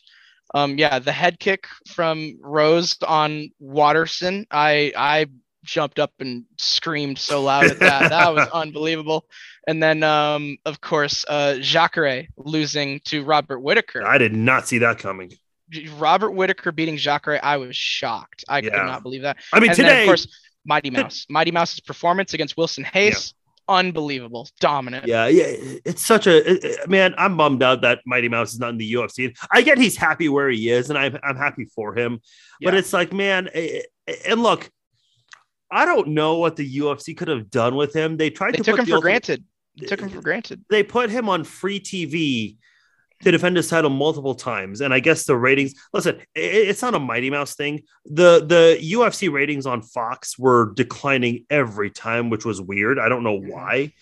Um, but you know what, man? The UFC has a promotional issue, and I Mhm. I don't know where to because with Amanda Nunes who destroyed Ronda Rousey and Cris Cyborg in 99 seconds combined, but you can't make a superstar out of her, which is weird. Yeah. Um, you know, uh, here's why. Here, I'll tell you why.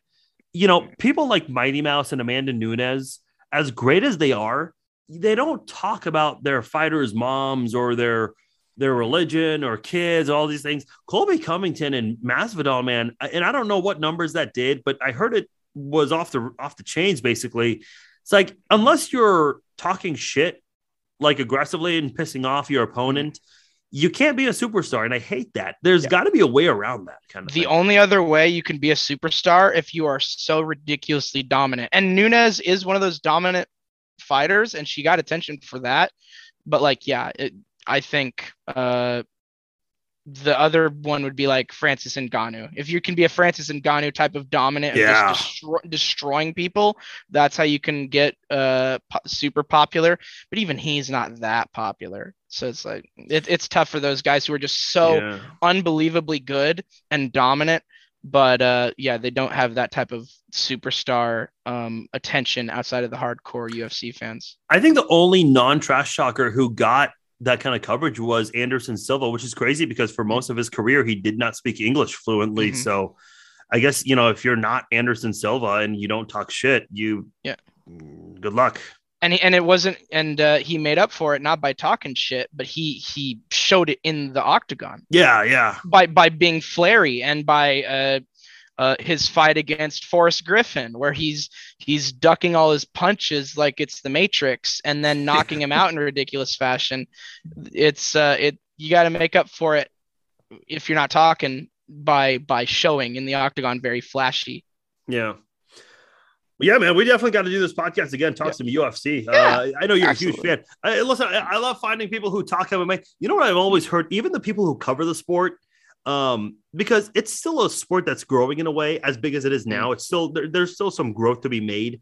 A lot of the Mhm. people who get asked about it who cover the sport, they're like, "So, what do your friends think of the sport?" They're like, "My friends don't even watch it." It's like you don't find a lot of people who watch sport these days, as popular as it may be, or at least as close as you and I do. So, Yeah, I Uh, I got a few who follow it um casually. I Yeah, me follow too. it. I, I I I don't follow it as hardcore as I'd like to. I mainly only watch the pay-per-views, but I'll watch some free stuff. And then like I'll I'll get very hyped up for pay-per-views. But yeah, I also have some friends who are like, yeah, I'm not I'm just not gonna watch or follow. Yeah, when I first got into it, like in 2016, um, I ordered UFC 196, which is like the most insane pay per view to like be your first one. Yes. Um, like I was hooked right away, and that I was watching like every single card from the prelims all the way just to kind of get familiar with Mhm. the sport. Then, yeah, I mean, you get to a point, and listen, it's like those those events are so damn long. You have a life too on weekends. So it's like you don't get to you you gotta you gotta pick and choose. So I'm with you. Yeah, the free stuff I'll watch if it's a fighter that really really intrigues me. So Mhm. yeah, uh, but I definitely follow up on them even if I don't watch uh any of those. the the first pay-per-view I watched was actually um uh, Anderson Silva versus Nick Diaz. Oh man, his his return from the leg break. I was so beyond hyped for that. Uh, it it was something to watch. And then also I just uh I guess last thing maybe is I just looked at the 274 card again and there are three fights in particular that I think hardcore fans are going to be losing their minds over al- along with the title fights. Michael Chandler against Tony Ferguson. that's huge. Shogun Rua against uh Ovince St. Preux. That could be good. Um and then I mean I don't think the quality of this might be as good as we'd like, but Cowboy Cerrone against Joe Lauzon. That that's gonna get every old that's gonna get old school fans into it. It Yeah, just has to. I Those could- guys have been around for so long. Joe Yeah. Lauzon was actually the first MMA fighter I ever heard of because uh, he did videos with a YouTuber I followed. back Who- who- like- who's the YouTuber? Uh WoodysGamertag. It was Oh, like a, a video game guy. It was like a late two thousands. See, I was. Uh, it took a while before I got into MMA, but I knew who Brian Ortega was because I always Mm. watched Rener Gracie's videos. And actually, funny story, the reason I knew about Rener Gracie, there was a video in 2007. I was looking up Hali highlights, and Nice. I came across a video of Hali training with Rener. I'm like, who is this? Like, what's jujitsu? and I didn't know shit. And so I just watched it and I, I was hooked. They took the video down because there was a lot of copyright music. Um, Yeah. But they ended up doing another video with Tamba Hali, which is awesome. If, if you guys don't know what I'm talking about, just uh, search Tamba Hali Jiu Jitsu. If you've never seen it, it's actually a really, really cool video. You've seen it, I, I- assume. I have not. I don't think. Oh, okay. I need to find this. I need to find Yeah. this though. Him him It's a treat. training with the Gracies. Yeah.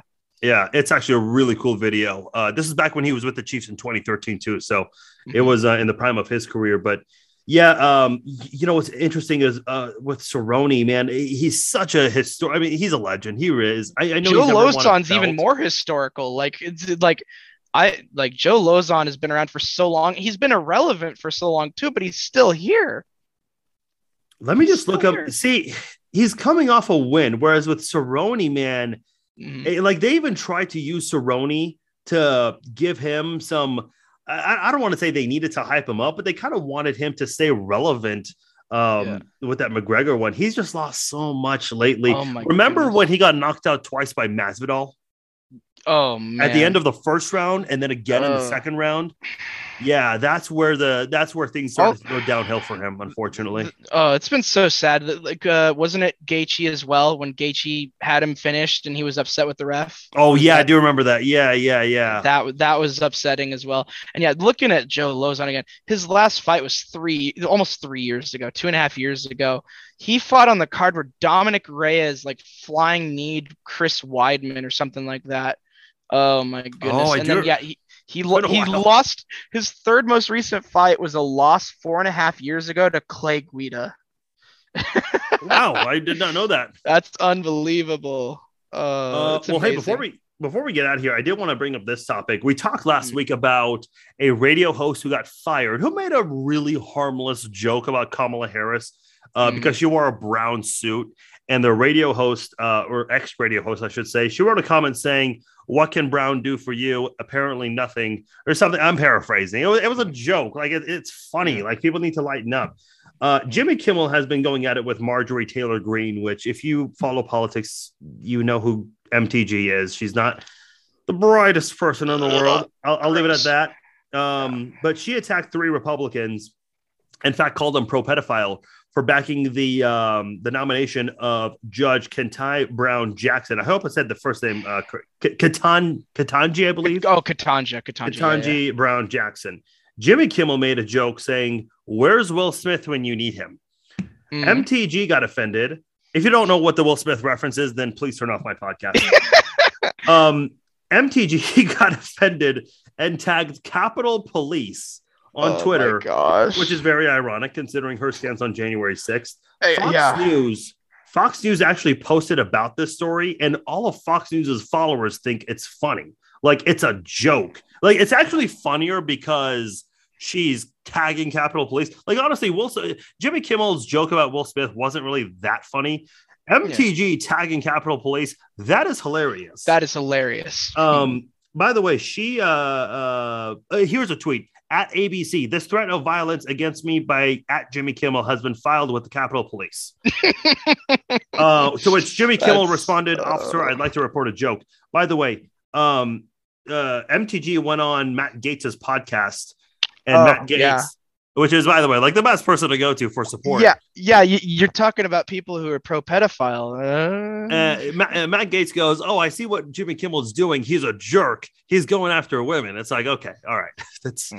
it's a little interesting. But it's like, uh, yeah, listen, uh, it's like we need to lighten up a little bit. If you're a politician in the year 2022, you need to understand that jokes are going to be made about you, whether you are Democrat or Republican. And by the way, I know a lot of people are like, "Oh, only Republicans get made fun of."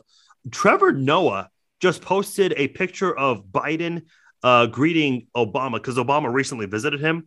And in the caption, he wrote, I, I just realized I'm Brandon. It's like, you know, like people like lighten up Yeah. when the Democrats were doing their, um, what's it called? The, um, the uh b- the debate to figure out who's going to be the nominee the final nominee Oh, yeah. it's like comedians were all over them Mhm. uh, it's like, uh, listen, right now, Democrats are full in power, which I know is not going so well. Uh, but it's like they're begin, being made fun of left and right everywhere. You just got to find the content for it. Yeah. I don't know, man. People need to loosen up with political jokes. It's like, especially those who are defending their preferred politician, just stop. Please stop Yeah. and just laugh. It's a Yeah. lot better. Trust me. John Oliver, I've been watching a ton of John Oliver content recently because John Oliver is my favorite. I think John Oliver is incredible at pretty much everything he does. Uh, and yeah, I mean, he, he'll throw jokes at Democrats just fine. I mean, it, people do need to let people in their party also take jokes. I understand why Republicans think that it's biased against them because there is probably more like it, it numbers wise more liberal media, more I wouldn't even say left wing because I mean liberal in this country isn't actually left wing, but uh, there's more left wing media in America. Yeah, yeah. So so I understand how they can think that that is uh, biased against them, but it it really isn't that biased against them. It's it's it's just corporate. It's just corporate nonsense. See, I'll make a joke about a Republican. People are like, "Oh, you must be a, a liberal lefty," uh, and then I'll make a joke about. Uh, I'll make a joke about uh, Joe Biden. I made a mm-hmm. joke mm-hmm. when uh, Biden was in Kansas City. I was in Mexico for this. I said this mm-hmm. on the mm-hmm. podcast last week, um, and I did not know he was coming to Kansas City. And mm. I was in Mexico. I was on vacation. I had several drinks already. Having a he good didn't time. know he was going to Kansas City either. Well, I just made that uh, joke. Oh, I, I, said, I, I said, um, thunder. I said, uh, yeah, you did.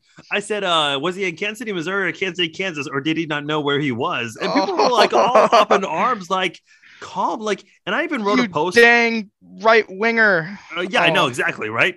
Um, I wrote a follow up post. I'm like, if you are offended by this, please unfollow me and then block me afterwards. Yes. Because I don't want yes. you interacting with me if you're offended by this. Get offline and uh, oh the, the the funny the funny line that everyone likes now touch grass.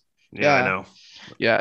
But no, yeah. I mean I I'm I'm a pretty uh left I'm a free person. I'm a free thinker. I'm, I'm, I'm a, free le- thinker. yeah, I, am a pretty left wing person uh, in recent times. I used. How dare you? I are, are, you're, you're scared of Covid, aren't you? That's what I'm sure you've gotten oh, those comments. Oh yeah. Oh oh my goodness. yeah. But yeah, I, I used to be right wing. I grew up right wing, and I've become pretty left over the last uh, two three years, I'd say. Um, but if if anyone made a joke about Bernie Sanders or AOC, I am not getting butthurt about that. Yeah, slightest. exactly. Like people do need to lighten up big time. Yeah, see, it's it's it's politics, man. Like, if we're really like, first of all, if we're getting offended and then getting defensive for them, oh boy, um, life is going to be real short for you. Mm-hmm. I'm just going to put that out there right now. Yeah, absolutely. Uh, hey, Sam Hayes, uh, Pro Football Focus and Sports Illustrated. Uh, how can people connect with you on uh, on social media, and where can they check out some of your work? Well, definitely um, my Twitter. That is where I am extremely, extremely, extremely active because I am uh, chronically online. Uh, Twitter.com slash Wichita Chief Sam. If you don't know how to spell Wichita, because a lot of people online seem to not know how to spell Wichita somehow because they love spelling it uh, like the word witch uh, with a T in it. Oh, yeah. um, I've seen that so many times over the last 13 14 15 years i've been online. Um, learn how to spell wichita and then type that in and then chief and then with no additional s just one s with the sam. Uh, so that that's my twitter very active on there. Um, you may not like my tons of likes and retweets that i do because i am active and i see a lot of tweets and i like a lot of tweets but so be it. Um, just unfollow me then. Uh, yeah, simple solution then, exactly. And then uh, I, am trying to get a little bit more active on Twitch now as well. Also, Wichita Chief Sam. I've done a, a little bit of Rocket League on there. Um, I, I, did a little bit of Rocket League on the night of uh, KU winning the championship, and uh, I, ha- I had a little, I had a few twisted teas in there, and that was it was a, it was a fun time. Yeah. So what are you? That, that was, are you a PS4 guy or what? Uh, I am a PC guy. I, okay. I, play on Steam, but I do have a PS5 as well, and I use a PS5 controller for oh, my, look at you, uh, my, my Steam games. Yeah, yeah. You know, let me say something. In that regard. I've always thought Twitch was like dumb because mm. you're just watching people play video games. It's like I would rather just play video games than watch someone play video games. But I actually did download the app a month ago, and I said, you know what? Let me just look into this, see what it is. And it's actually kind of more intriguing than I thought. So I kind of had to um, rescind some of my criticism. And listen, I'm yeah. not like on there religiously. I, I, mean, I'll follow a couple people, but I'll yeah. watch someone for like two minutes and I'm out. But yeah. So like me, I'm a huge Final Fantasy fan. So you can mm. just like search in there Final Fantasy and you can see some Final Fantasy live streamers. Absolutely. If you are interested in that, some people just like to see people's reactions uh, to certain things. Which hey, look, there's a market for that. So good on those people. Yeah, entertainment's huge. Uh, so yeah, I, I, I will mainly play Rocket League on there. If I if I keep streaming, I'll, I'll see what I can do.